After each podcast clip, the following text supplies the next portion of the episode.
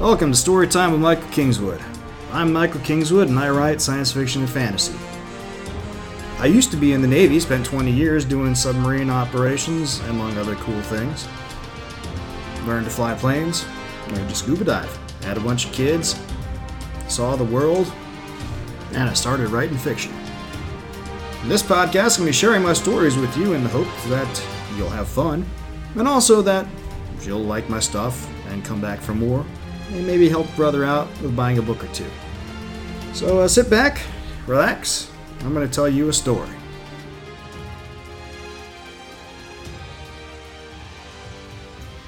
Hey friends, it's Michael Kingswood, and it's story time. And uh, yeah, it's looking at the, the camera view here. I'm like, oh my god, my hair, it's growing so long. Yeah, it's been 26 years since I owned a hairbrush until last Thanksgiving. I said to myself, Self, you're no longer in the Navy. Why are you still doing the high and tight? Let's grow this thing out. See what comes of it. And uh, now you can see why I could relate to the greatest American hero so much back when I was a wee little kid. You guys remember that? Cheesy but awesome uh, little superhero show back in the 80s.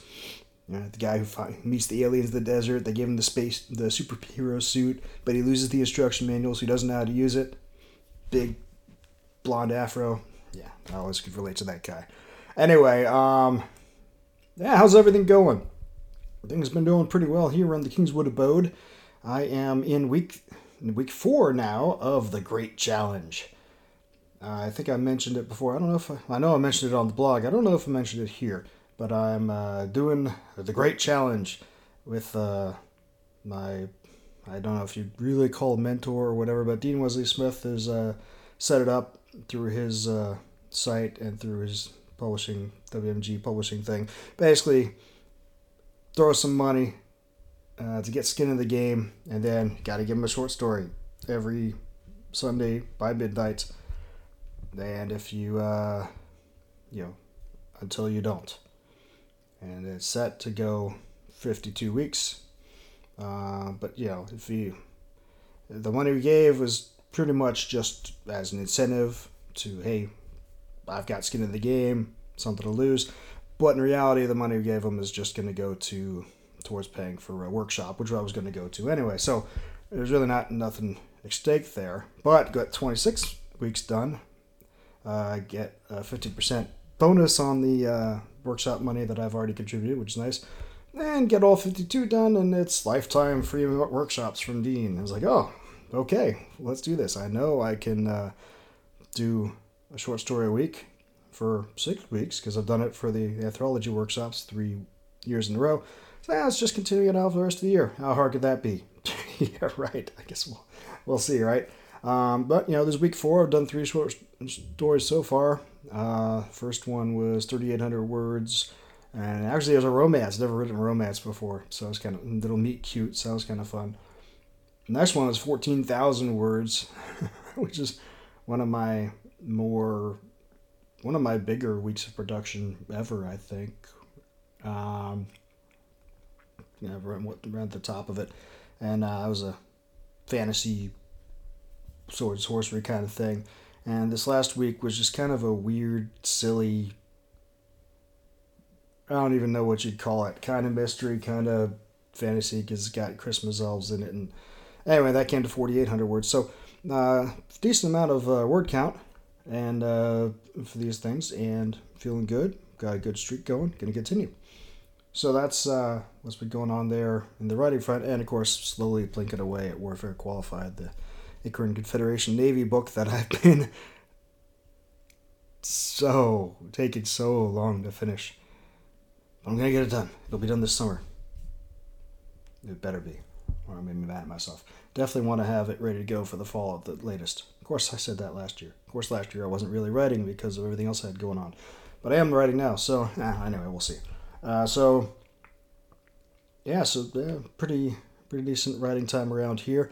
I uh, hope everything's going well with you. Uh, as you know, last week, the last two weeks was kind of weird with podcast YouTube wise, but uh, you know, continuing on now, and uh, we'll just continue on to the next chapter of the Pericles conspiracy.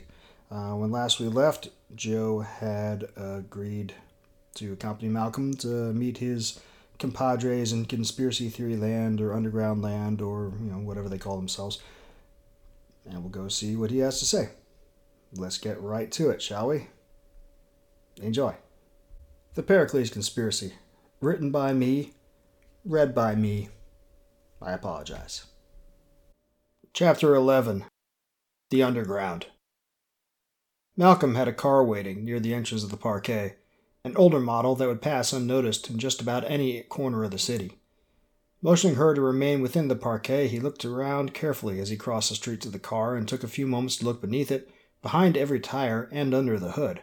Then, apparently satisfied, he opened the passenger door and gestured for her to come quickly. Feeling a bit of a fool, Joe complied, racing across the street and ducking into the car. Malcolm closed the door for her and then hopped in himself. He grinned at her as he closed his own door and started the car. Going a little overboard on the cloak and dagger, aren't you? Joe quipped, instantly wishing she had not. Can't be too careful, Joe. Friends of mine have found car bombs before. One died because he wasn't looking. The smile she had been wearing disappeared, and she felt her heart rate begin to increase. Maybe this was a mistake after all. Then Malcolm fished into his pocket and pulled out a bandana. What's this? Joe asked. A blindfold. For my protection, and for yours. You can't be made to tell something you don't know. You know what? Never mind. Joe opened the car door, and Malcolm grasped her arm. Please, Joe, trust me. I'm not going to hurt you, nor will any of the people you meet tonight. She knew she should get out of the car and walk away, but Malcolm's expression was so earnest, so full of need, that she couldn't bring herself to walk away. With a disgusted sigh, she pulled the door shut and took the bandana. Thank you, Malcolm said, and put the car into gear. Joe tied the bandana over her eyes and slid down in the seat to wait out the ride. The ride was long and bumpy, with many turns. In reality, it probably did not last as long as Joe thought, sitting there in her blindfold, but it felt like an eternity. Of course, seeing how careful Malcolm was, how willing to believe he might be followed or car bombed, she figured he probably turned many more times than necessary to throw off a tail. And, she was forced to admit, probably did it to confuse her sense of direction as well, so she could not retrace the drive even if she wanted to. Finally, the car came to a stop, and Malcolm said, You can take off the blindfold. She eagerly complied and sat up straight to take a look around. The car was parked in a small two car garage. The parking area next to them was dusty and filled with clutter boxes, a workbench, tools, the usual sort of things that people put in garages instead of cars. Looking behind them, she could see that the garage door was closed. The only other way out was through a small door to their left. Here we are, Malcolm said as he turned off the car's motor. Are you ready? Joe nodded, and they got out. At the door, Malcolm knocked thrice, then once, then four times. Joe shook her head and smirked in amusement. 314. The secret knock was the number pi. Cute. Malcolm noticed her smirk and shrugged. We're almost all engineers here, he said. The door cracked open, and a nasally man's voice said, Who's that with you, Malcolm? Josephine Ishikawa, Joe announced. The man behind the door grunted, then the door closed again. Joe heard a muffled electronic beep, followed by a series of rattles and thumps. Slowly, the door opened wide, and she was able to make out the man who had greeted them. He was short, wiry, in his early middle years, maybe sixty at the most. His face was long and scrawny, his nose a little bit too large for the rest of him. He wore loose fitting coveralls and work boots, and he had a plasma rifle pointed straight at her chest. What's she doing here? You were supposed to bring the reporter, he said, his squeaky voice managing to sound menacing. Joe blinked in surprise. He didn't know. Apparently not, as Malcolm replied. Reynolds is dead. She's all we've got now. Fuck, the man said, and lowered the rifle. All right, come on then. The little man turned and vanished around a corner, and Malcolm, gesturing for Joe to come along, followed him. They walked down a short corridor that ended in a narrow staircase leading down. The stairs descended far longer than Joe expected, stopping at one landing and bending right before continuing down again. They finally ended, after what Joe estimated to be fifty foot descent, at another door, this one more solid looking, with a sliding view hole at chest level and an antique intercom box to the side. Looking up, Joe could see a small camera in the corner looking down at the area before the door and wondered at the purpose behind the view hole. Then the view hole opened and the muzzle of another plasma rifle poked out. That answered that. After a brief exchange of words, the second rifle withdrew. A moment later, the door opened, and the small man gestured for Malcolm and her to enter the room beyond. Joe stepped through the door and her jaw dropped in amazement. The room she walked into could have been transported to McAllister headquarters without missing a beat. In fact, the controllers in the ECC or in flight control would probably look with envy at some of the equipment they had here. Satellite tracking stations, communication downlinks, interactive star charts, and command summary displays dominated the wall to her right. Off to the left, through a set of plastic glass sliding doors, it looked like there was a lab of sorts, or at least several men in lab coats were working around workbenches in there.